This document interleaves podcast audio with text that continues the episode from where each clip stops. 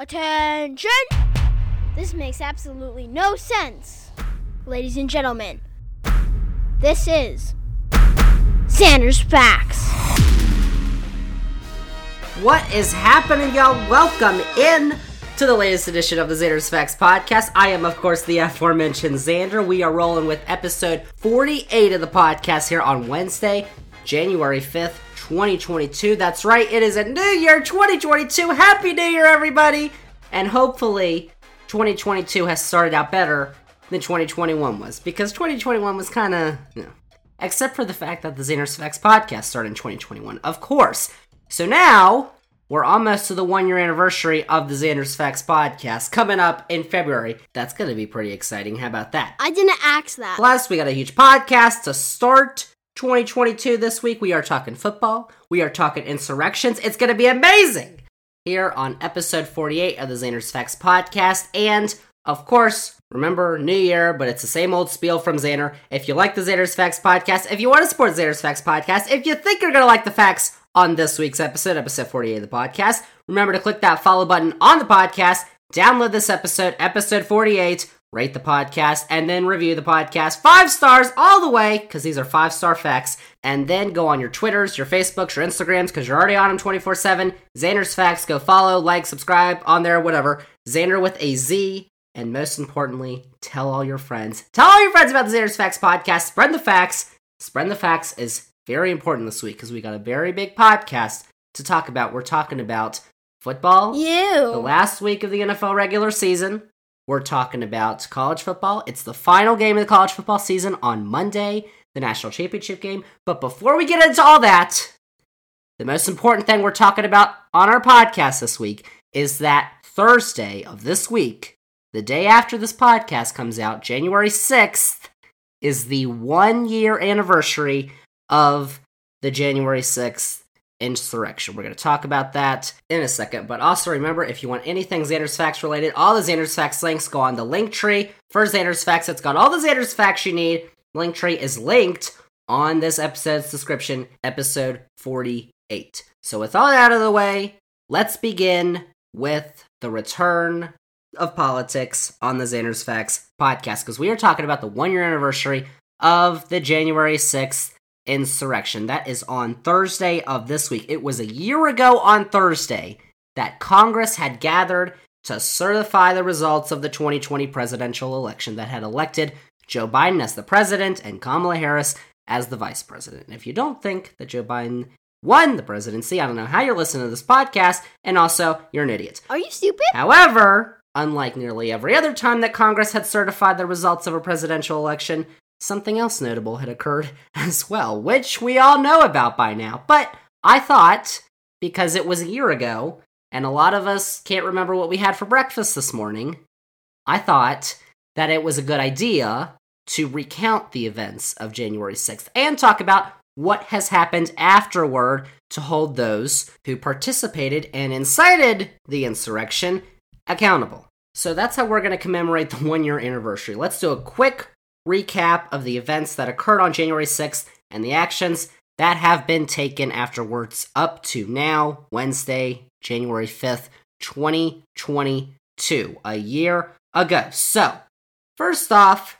what exactly occurred on January 6th? If you don't know, or if you don't remember, which is okay because it was a while ago, Xander is here to refresh your memory. So here's a quick recap. Here we go. So, first off, in November of 2020, the United States, the country that Xander is living in and you might be living in too, had a presidential election.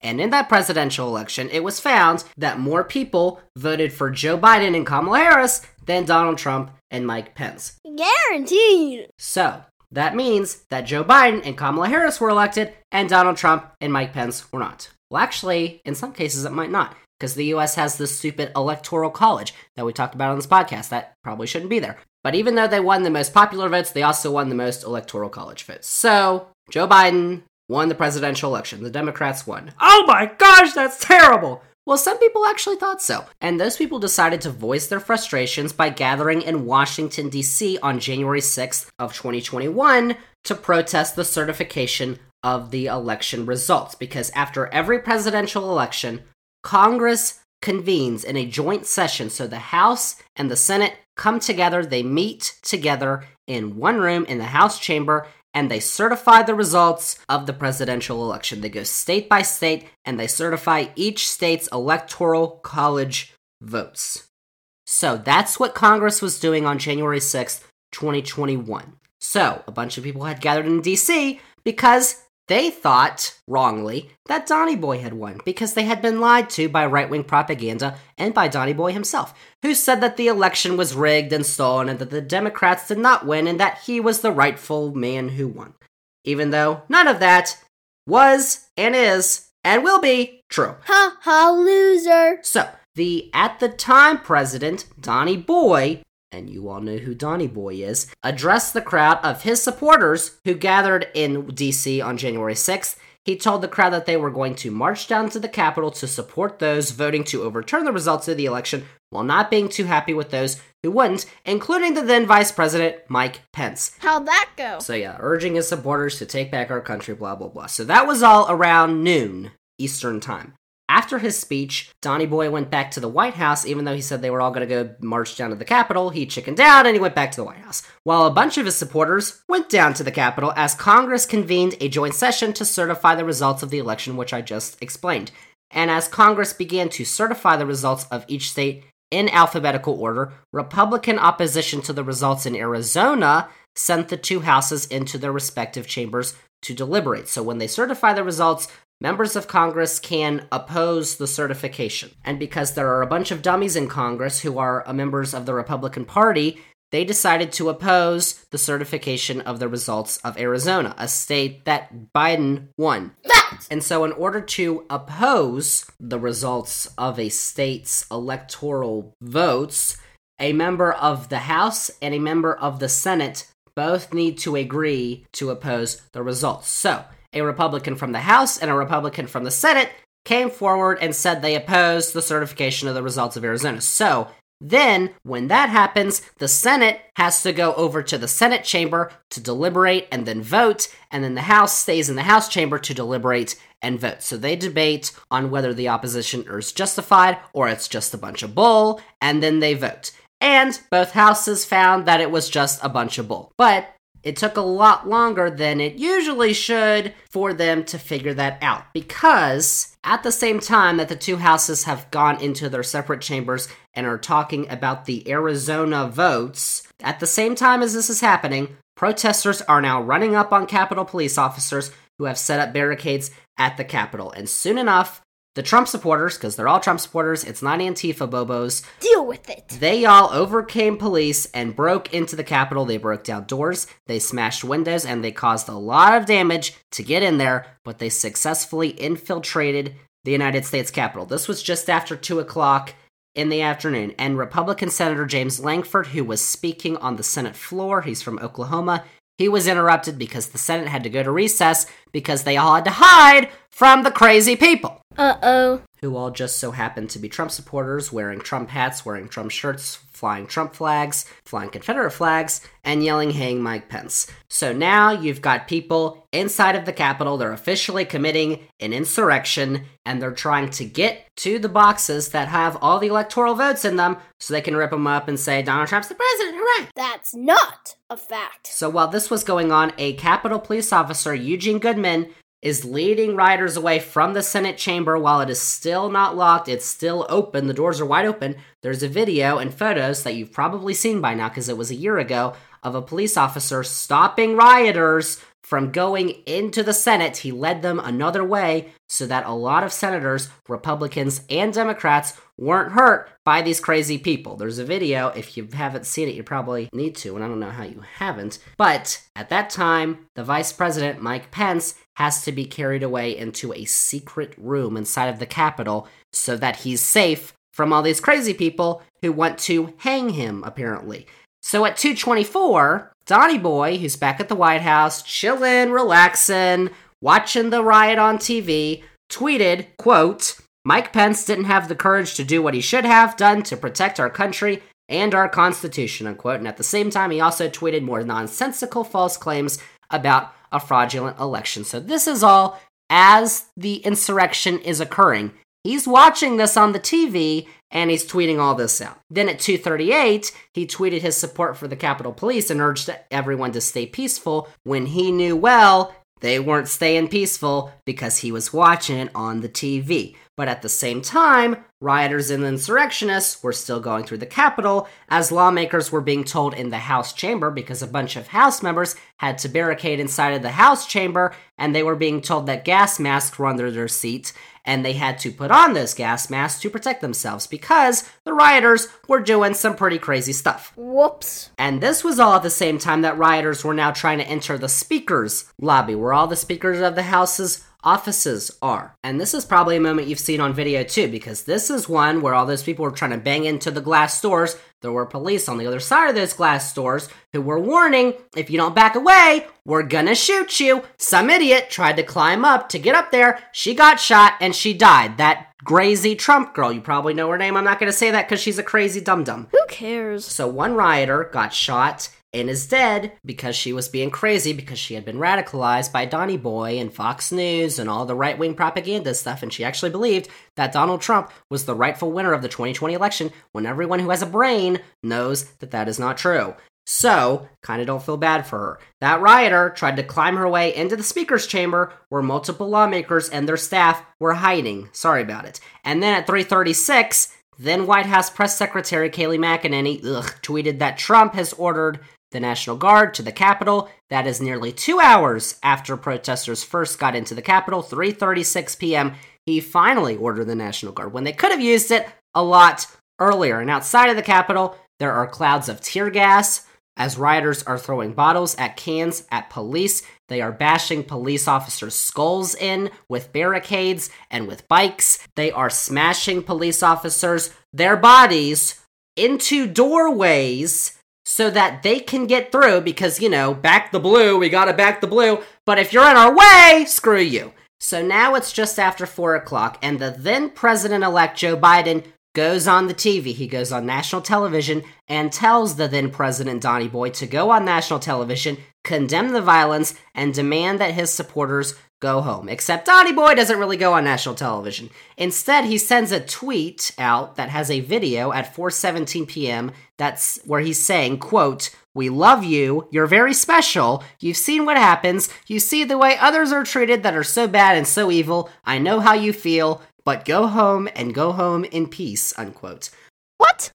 Ah, very special people I see. And by this time, Maryland and Virginia have both sent their National Guard and state troopers to DC to help with all the crazy people. And at this time, protesters have also gathered at multiple state capitals across the country in states like Arizona, Oregon, Colorado, and other states because there's other crazy people too. So by six o'clock, police are beginning to clear the Capitol and secure the building. And six o'clock is also when a curfew was ordered by the DC mayor. That went into effect, saying that no one can be allowed outside in public places. And then 601, Donny Boy decided to go back on the Twitter again, saying, quote, these are the things and events that happen when a sacred landslide election victory is so unceremoniously and viciously stripped away from gay patriots who have been badly and unfairly treated for so long. Go home with love and in peace. Remember this day forever. Unquote.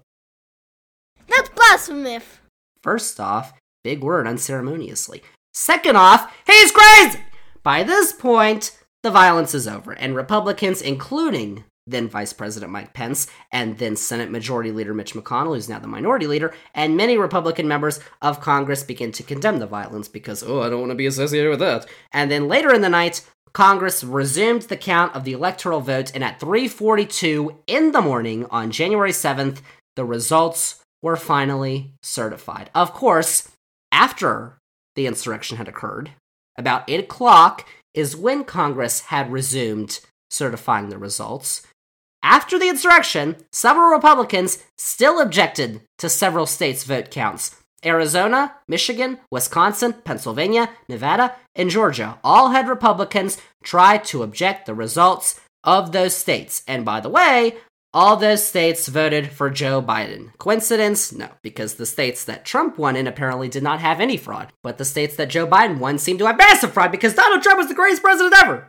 Apparently. Dad, Xander's spreading lies. So, when Congress resumed just after 8 o'clock in the evening, the two chambers voted on the objection to the Arizona results because they were still debating that. They still hadn't gotten over that. So, the objection was defeated in the Senate by a vote of 93 to 6, and in the House by a vote of 303 to 121. So, after the insurrection, all that violence by Trump supporters, 127 congressional Republicans still voted to overturn the results of a free and fair election, all because their boy, Donny Boy, did not win because he and they are sore losers. Oh no! Disgusting! After this vote, the joint session resumed until Republicans objected to Pennsylvania's results. They tried to object to Michigan and Wisconsin's votes, but as I said, they need a member from the House and they need a member from the Senate. They didn't get a member from the Senate. All the crazy people in the House, the Marjories, the Lauren, Boeberts, all those crazy people, Matt Gaetz, they all tried to do that in the House, but they didn't get a member of the Senate. So, now, members of the House and the Senate, Republicans, are objecting to the results of Pennsylvania's election, which Joe Biden won, by the way. So, which sent the two houses of Congress back to their chambers. And after this, the Senate rejected the objection by a vote of 92 to 7, and the House 282 to 128.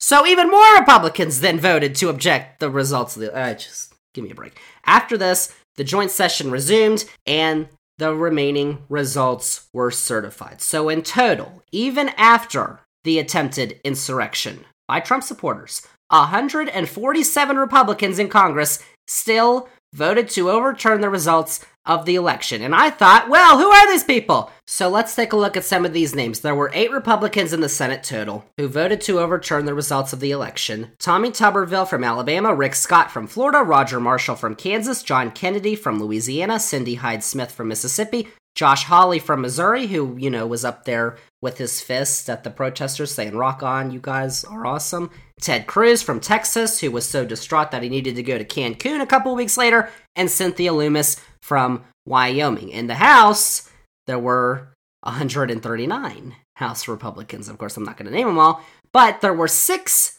House Republicans from Alabama, including Mo Brooks, who spoke at the event earlier in the day where Trump was speaking, where he wore a red hat that said Fire Pelosi, so you know where his priorities are. Four from Arizona, one from Arkansas, seven from California, including the leader of the House Republicans, the minority leader, Kevin McCarthy, who, if the Republicans take the House in 2022, will be the Speaker of the House, two from Colorado, 12 from Florida, six from Georgia, one from Idaho, two from Illinois, four from Indiana, three from Kansas, one from Kentucky, four from Louisiana, one from Maryland, three from Michigan, two from Minnesota, three from Mississippi, five from Missouri, one from Montana, seven from North Carolina, one from New Jersey, one from New Mexico, four from New York, one from Nebraska, five from Ohio, four from Oklahoma, one from Oregon, eight from Pennsylvania, five from South Carolina, seven from Tennessee, 16 from Texas, two from Utah, four from Virginia, two from West Virginia, and two from Wisconsin. And because I live in Virginia, I thought I'd look up the four who voted against the results of the election. There is Bob Good,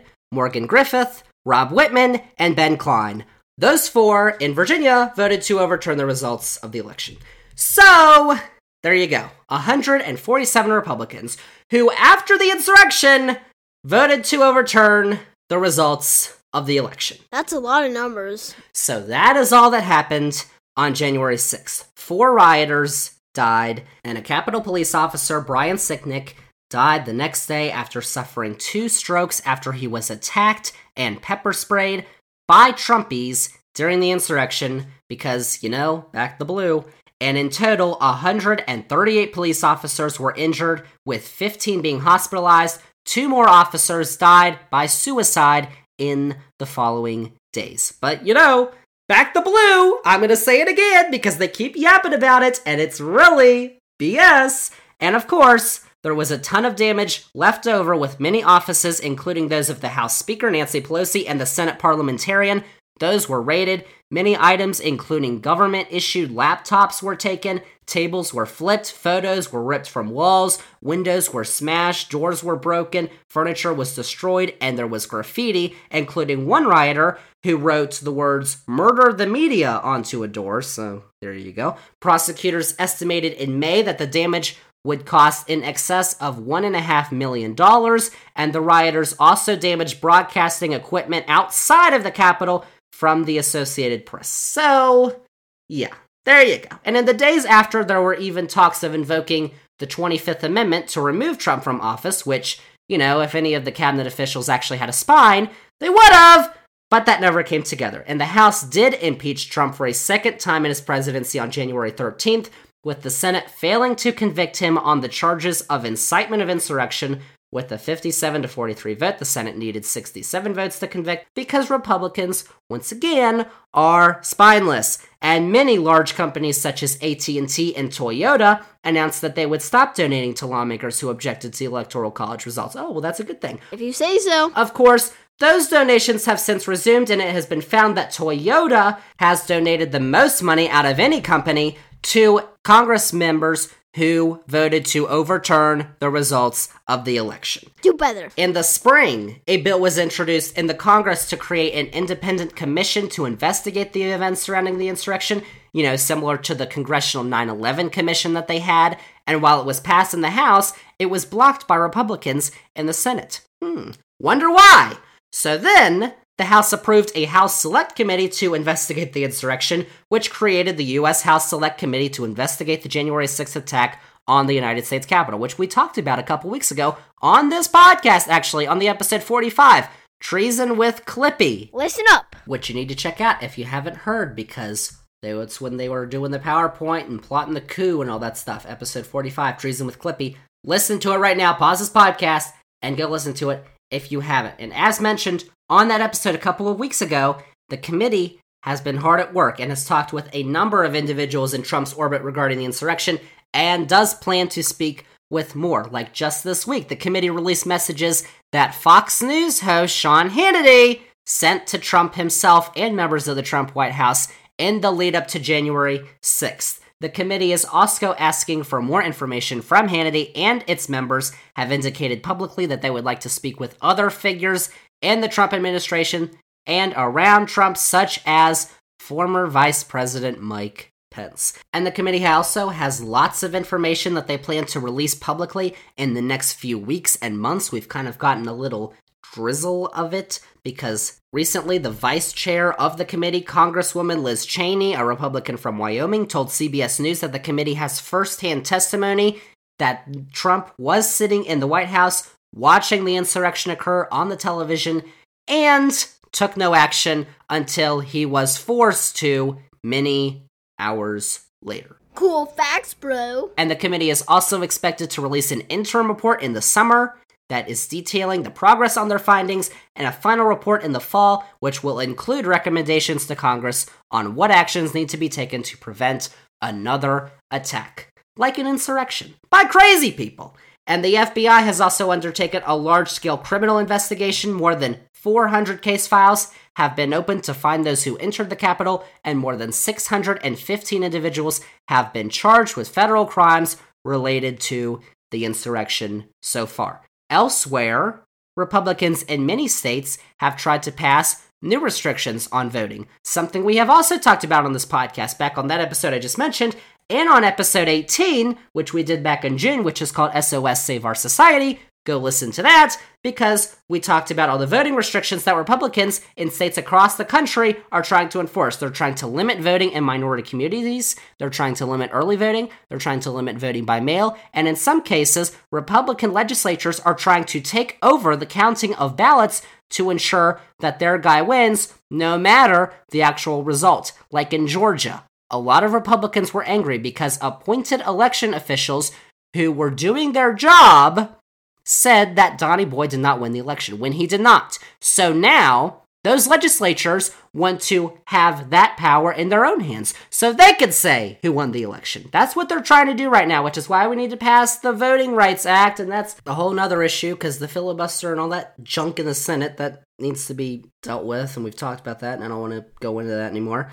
But, as we have talked about in those two episodes mentioned, which you need to listen to, by the way, if you haven't listened to those, stop right now and listen to those. Xander warned you. These actions are wildly undemocratic and are taking the United States down an authoritarian path, which if the Republicans have the power, if the right wing conservative, they're not conservative, Republicans have the power, they're fascists, then they're fine with it. Because, of course, that's where this all started. When Trump and his cronies began their tirade months before the election, they said it would be rigged and that the Democrats were trying to steal the election. Why would they say that? Months before the election. Because they all knew, he knew, he would lose. And at least they were right about that, because he did lose by a significant margin. Yep. And because millions and millions of Americans have been brainwashed by right wing propaganda, they now believe anything that comes out of Donny Boy's and his buddies' mouths. And people have now been radicalized to believe anyone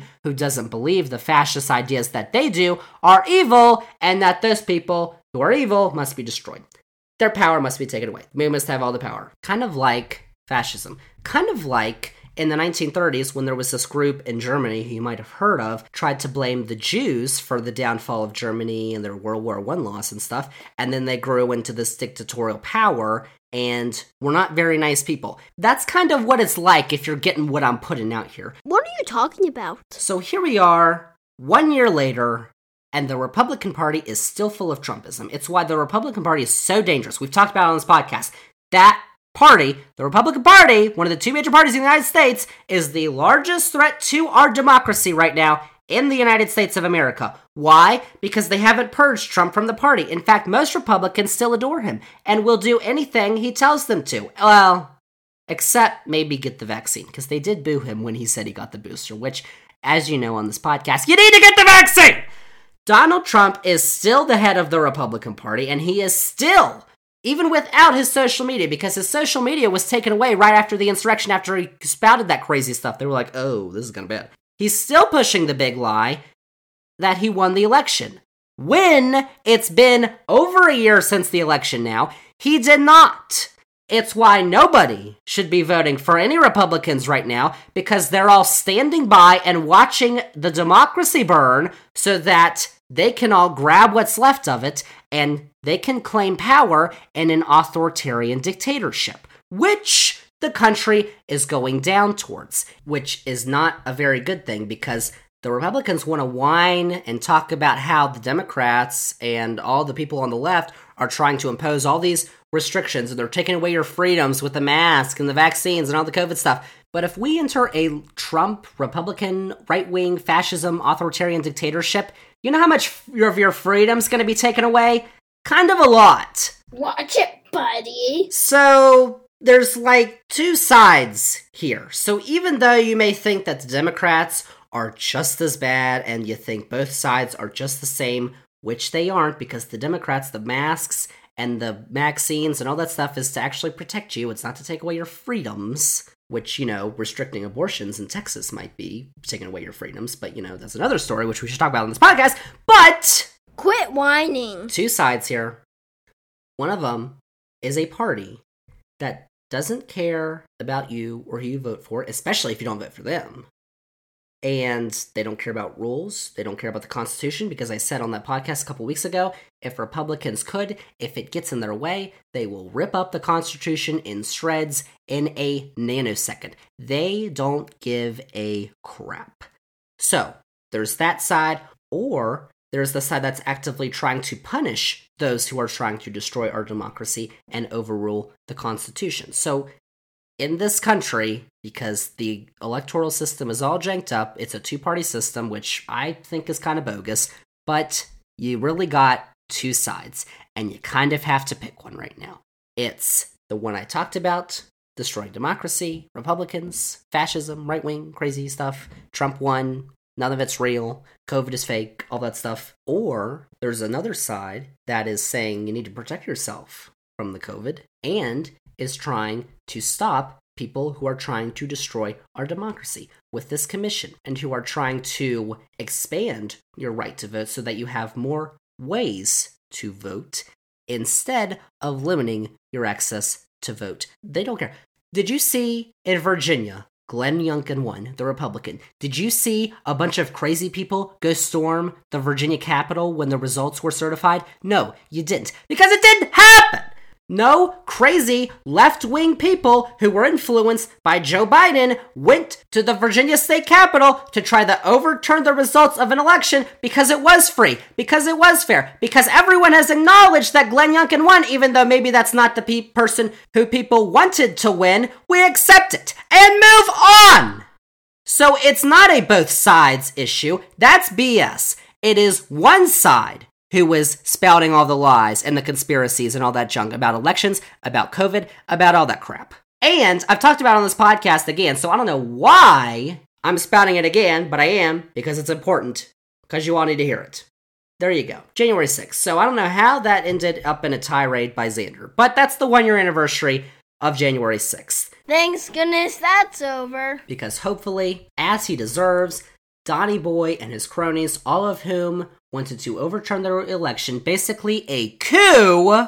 Hopefully, they all end up where they belong, which is in jail. Sorry, not sorry. That's politics for this week, Xander's Facts podcast. But when we return, we've got football. It's the final week of college football, it's the final weekend of the NFL's regular season. We're going to talk about all that coming up as the Xander's Facts podcast continues.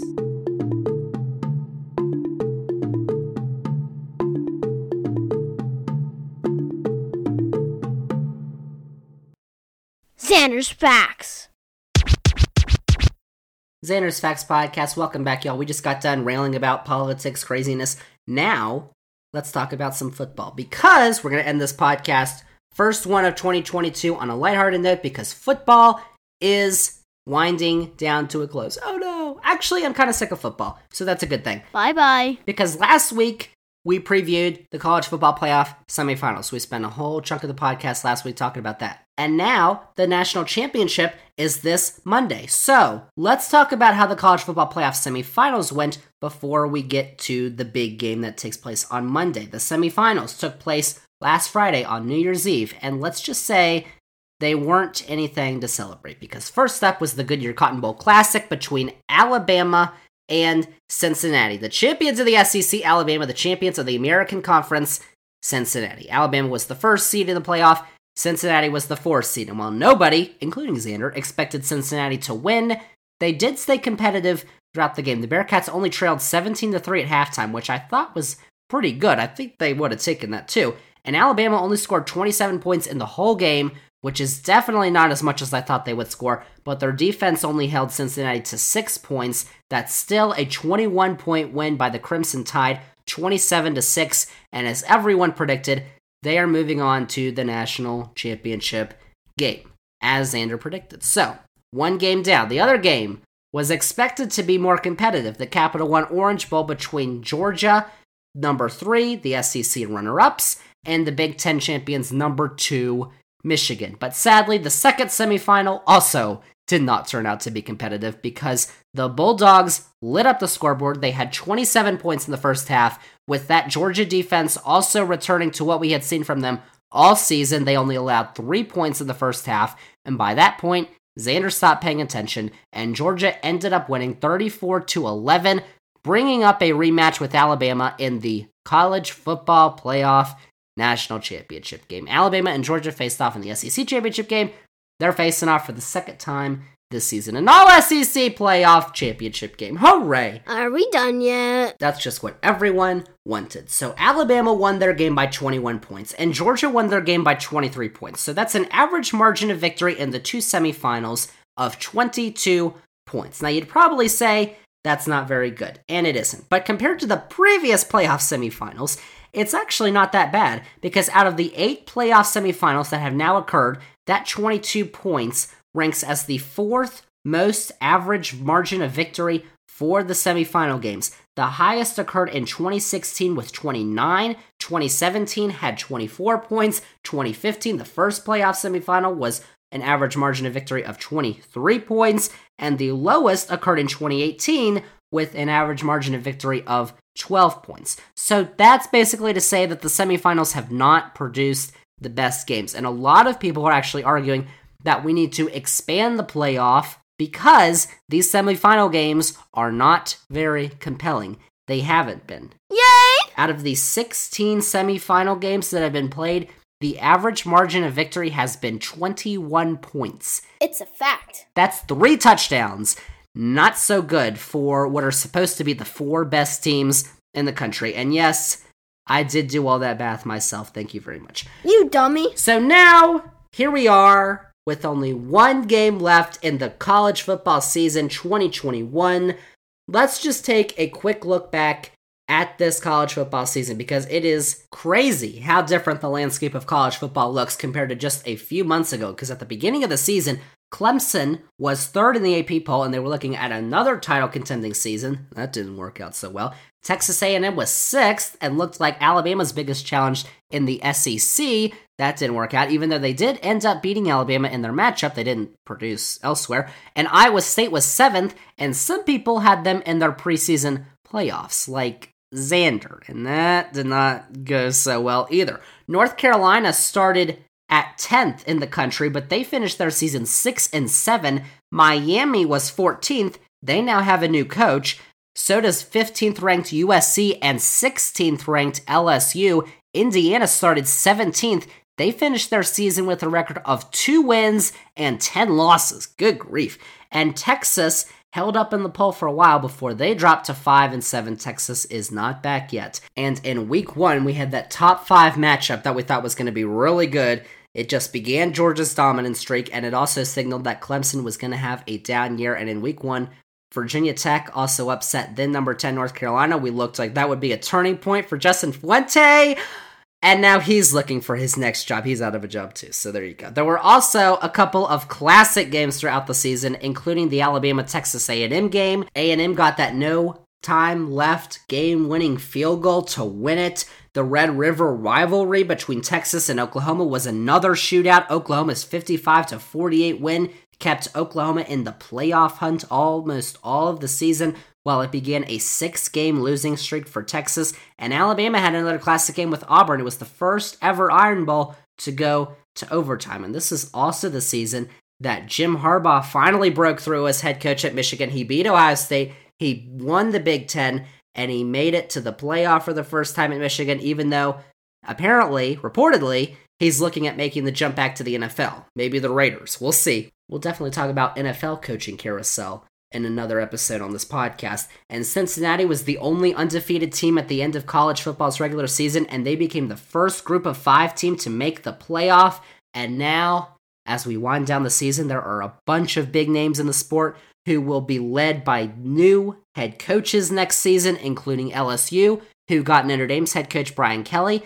USC got Oklahoma's head coach Lincoln Riley. Marcus Freeman is now at Notre Dame. Mario Cristobal, Oregon's coach, is now at Miami. And Brent Venables, who was Clemson's defensive coordinator, is now at Oklahoma. And by the way, Xander's college football playoff picks at the beginning of the season Alabama, good. Clemson, no. Ohio State, no. Iowa State, no. Those are all terrible. I got one of them right, though. So, Wow. one for four preseason, I'd say that's not good. So, with that out of the way, let's get to the 2022 college football playoff national championship game. Everybody's saying, Yay, it's the last game of the season. I know, thank goodness. Monday night will mark the end of the 2021 college football season. The college football playoff national championship game features number three Georgia taking on number one Alabama in a rematch of Alabama's win in this year's SEC championship game. These two teams also met in the 2018 national championship game, with Alabama winning 26 23 in overtime. These two teams are the second pair of teams to meet in multiple college football playoff national championships. The other two include one of these teams, Alabama and Clemson, who have met in the college football playoff final in 2016, 2017, and 2019. That was a fact. And this is Georgia's second college football playoff championship game appearance, while it is Alabama's sixth. If Alabama wins, they will become the first team ever to win consecutive college football playoff national championships after they beat Ohio State 52 to 24 last season. And this game is being played at Lucas Oil Stadium in Indianapolis, Indiana, which is the first time that the national championship in college football is being played in Indianapolis. So, with all that, Xander, who's going to win? Well, Here comes a fact. in the SEC championship game, I picked Georgia to win, and that did not turn out so well. However, Georgia's defense came back against Michigan. And Alabama, they may have just been tuning up for the next game, but they did not look so great on offense against Cincinnati. They only scored 27 points. A lot of people thought they would score more. So, what am I going to do? How about Georgia? Georgia Bulldogs are going to win their first national championship since 1980. They are going to avenge their loss earlier in the season to Alabama.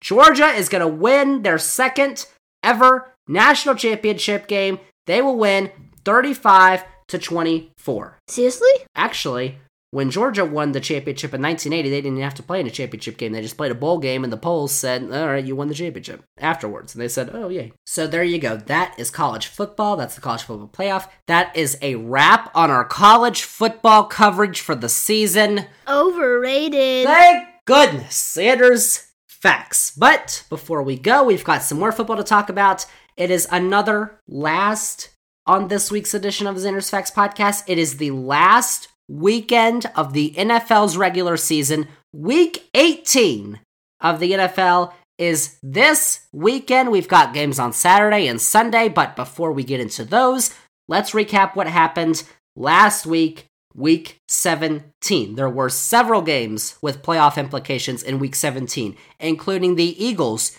who clinched the sixth playoff spot in the NFC with their 20 to 16 win over the lowly Washington football team, who I just cannot deal with anymore. I do not want to be a fan of them anymore. I'm so sick of that garbage organization. The Bengals clinched the AFC North with a surprise 34 to 31 win over the Chiefs, which I said was going to happen. A lot of people probably didn't think the Bengals were going to beat the Chiefs, but I told you that was going to happen. Xander's facts.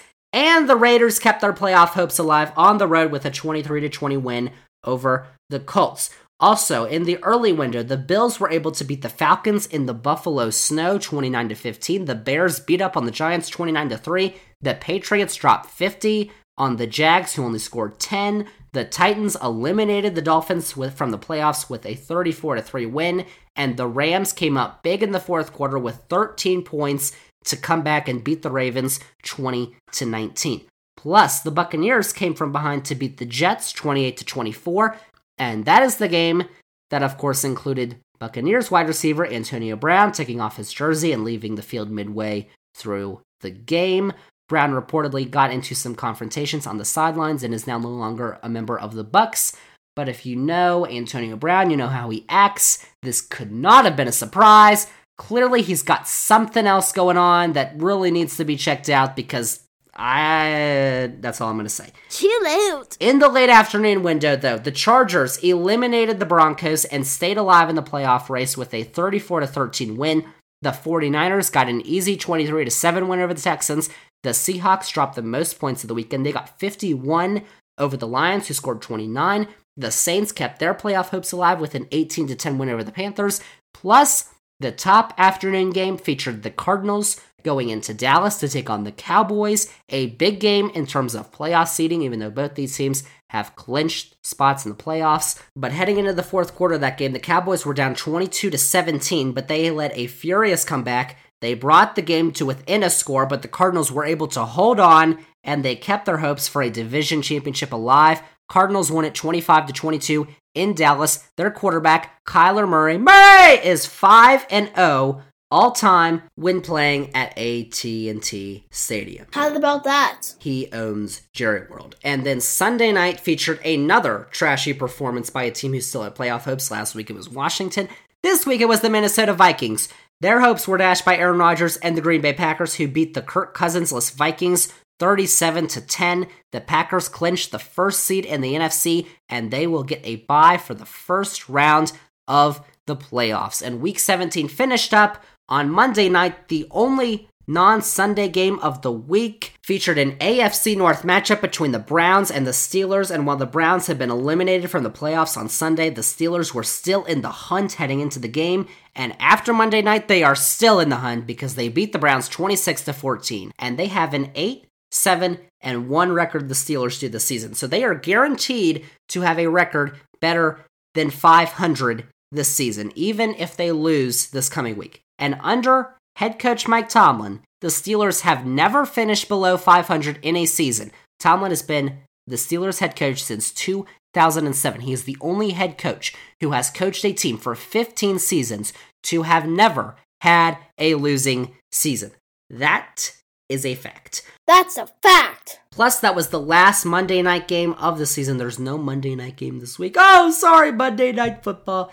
And last week, Xander went 12 and 4 on his picks. That's 75% of games correct. That's pretty good. That bumps the early record up to 161 wins, 95 losses. That's a 63% winning percentage with only one week of regular season picks left. So, before we get to this week's games, let's take a look at the current playoff picture because there are still some teams who have a chance at the playoffs as of now. Let's start in the AFC where the Titans currently have the number one seed, but they do not have it wrapped up just yet. The Chiefs have the same record as the Titans at 11 and 5, and they have clinched their division along with the Titans and the third place Bengals. Meanwhile, the Bills currently hold the fourth spot, but at 10 and 6, they hold the same record as the fifth seeded Patriots. Those five teams have clinched playoff spots in the AFC. There are two playoff spots left, and there are five teams fighting for them right now. The 9 and 7 Colts and Chargers hold the final two wildcard spots, while the 9 and 7 Raiders, the 8 and 8 Ravens, and the 8 7 and 1 Steelers are on the outside looking in. So, what do those five teams need to get into the playoffs? Well, let's take a look at the scenarios. First off, the Colts, they get into the playoffs if they win or they tie. But if they lose, they need a Chargers loss plus a Ravens and Steelers tie, or a Chargers loss plus a Steelers loss plus a Dolphins win. That's what the Colts need. But if they win, they're in. The other team that is in, if they win, are the Chargers. They get into the playoffs if they get a win or a tie against the Raiders. The Raiders also get into the playoffs if they win, if they beat the Chargers. That's a big game. Or they need a tie plus a Colts loss, or a Colts loss plus a Steelers loss or tie. And the only way that the Ravens can make the playoffs is if they win against the Steelers, the Chargers lose, the Colts lose, and the Dolphins lose or tie. And then the final team are the Steelers. They get into the playoffs if they beat the Ravens, the Colts lose, and the Raiders Chargers game doesn't end in a tie. Slow down there. There you go. In the NFC, the Packers have an NFL best 13 and 3 record. They have wrapped up first place in the NFC. They get a bye for the wild card round of the playoffs. The Rams currently reside in second place, but they have still not clinched their division. They're going to try to do that this week against the 49ers, while the Buccaneers and the Cowboys have clinched their division and they hold the next two spots.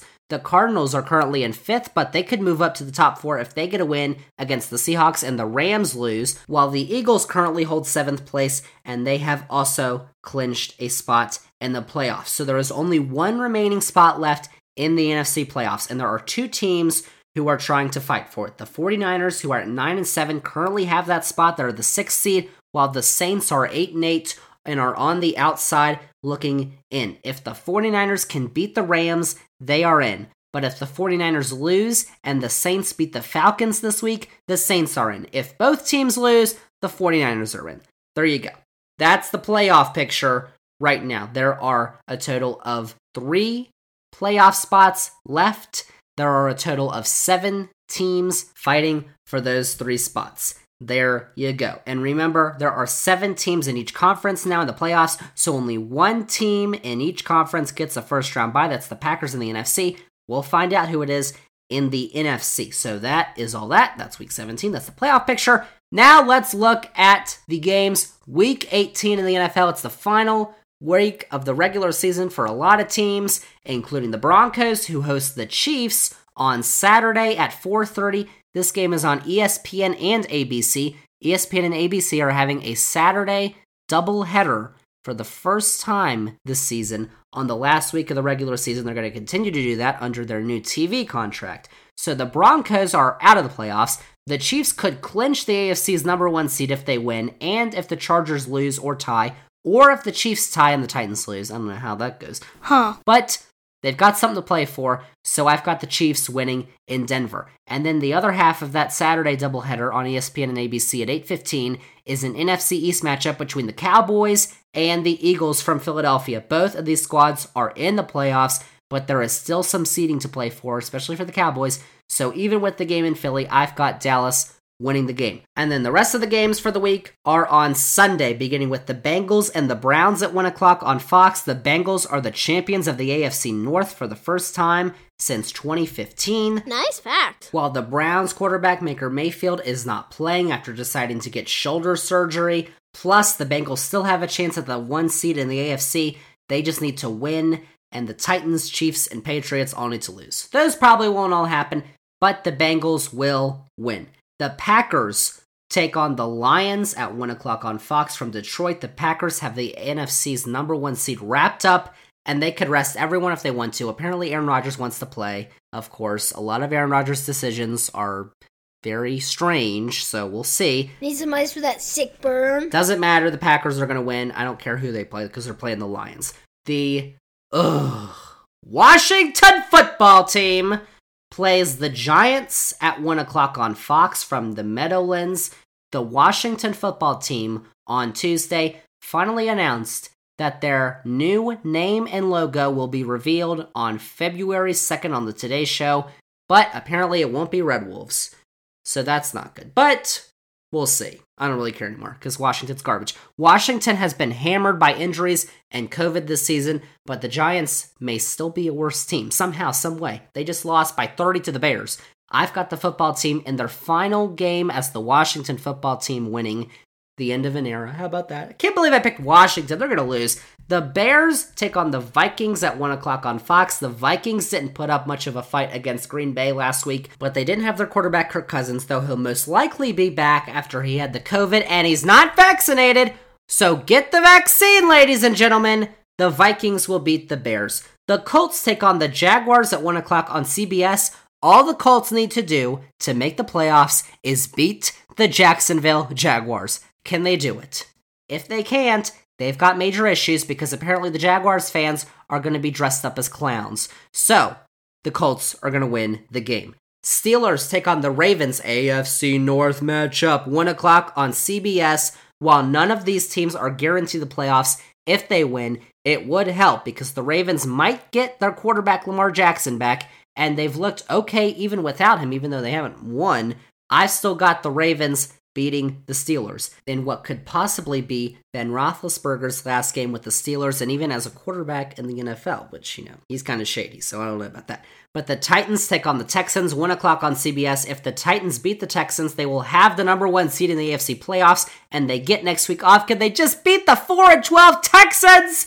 I think they will. I think they'll beat the Texans. The Saints take on the Falcons in the 4 o'clock window, 425 on Fox. The Saints need a win to stay alive in the playoff race, and they also need the 49ers to lose. Too bad they won't beat the Falcons. Nice try, buddy. Atlanta will beat the Saints at home It'll end the Saints' playoff chances, which is pretty crazy that the Saints love playoff chances because they've had like four quarterbacks this season. They've been like the Washington football team, but the Saints are probably a better team. They probably got better organization, whatever. The Jets take on the Bills, 425 on CBS in Buffalo. This game may seem insignificant, but the Bills need a win to ensure that they get a top four seed and an AFC East championship. They should easily beat the Jets in upstate New York. The 49ers take on the Rams at 425 on Fox. A win for the 49ers puts San Fran in the playoffs. A win by the Rams gives LA a top four seed in an NFC West championship. I've got the Rams winning at home though, but the 49ers still make the playoffs if the Saints lose. The Patriots go to Miami to take on the Dolphins at 425 on CBS. The Patriots are in the playoffs. But if they win and the Bills lose, that puts them in the top four and they get a chance at the number one seed if the Titans and the Chiefs also lose.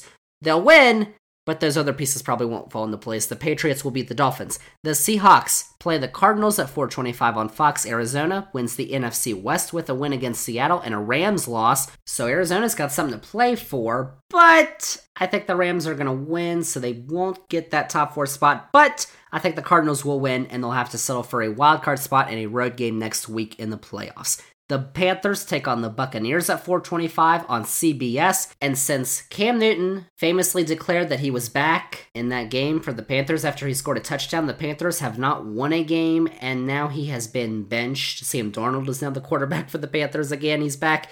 even without Antonio Brown, uh oh, the Bucs roll at home. And then the Sunday night game, they flex in the Sunday night game at the end of the season because it's the biggest game of the weekend with the most playoff implications. It is the Chargers and the Raiders, both 9 and 7 teams at 8:20 on NBC. It is the most consequential game of the week. What do you say? The winner gets into the playoffs, the loser does not unless some crazy things happen. Even so, you want to win. And I think it's time for Justin Herbert and the Chargers to step up in Herbert's second season. Chargers are going to the playoffs. LA wins in Vegas. There you go. Week 18 of the NFL. Xander's Facts Podcast. Holy cow, this has been a long podcast, but we got a lot to talk about this week. We talked about the insurrection because the one year anniversary of the insurrection is on Thursday. We got to remember that. Plus, the College Football Playoff National Championship game is Monday, and the NFL's final week of the regular season is this weekend. So, next week, we're going to be talking about playoffs, playoffs, playoffs. Those are next week. We'll talk about that. Plus, we'll probably talk about something else here on the Xander's Facts podcast. But that is episode 48 of the Xander's Facts podcast. Thank you all for listening. And remember, if you want to support Xander's Facts podcast, if you like the Xander's Facts podcast, if you liked all the facts on this episode of the podcast, remember, click that follow button, download the podcast, rate the podcast, and review the podcast. Go on all your socials Twitter, Facebook, Instagram, and TikTok. Xander's Facts TikTok. Go on all those. Like, follow Xander with a Z. And then, most importantly, tell all your friends. Tell your friends about the podcast. Tell everyone you know because it was a big podcast this week and everyone needs to know about what was said on this podcast. That is it. That is a wrap on episode 48 of the Xander's Facts podcast. Thank you all for listening, and we'll see y'all with episode 49 next week.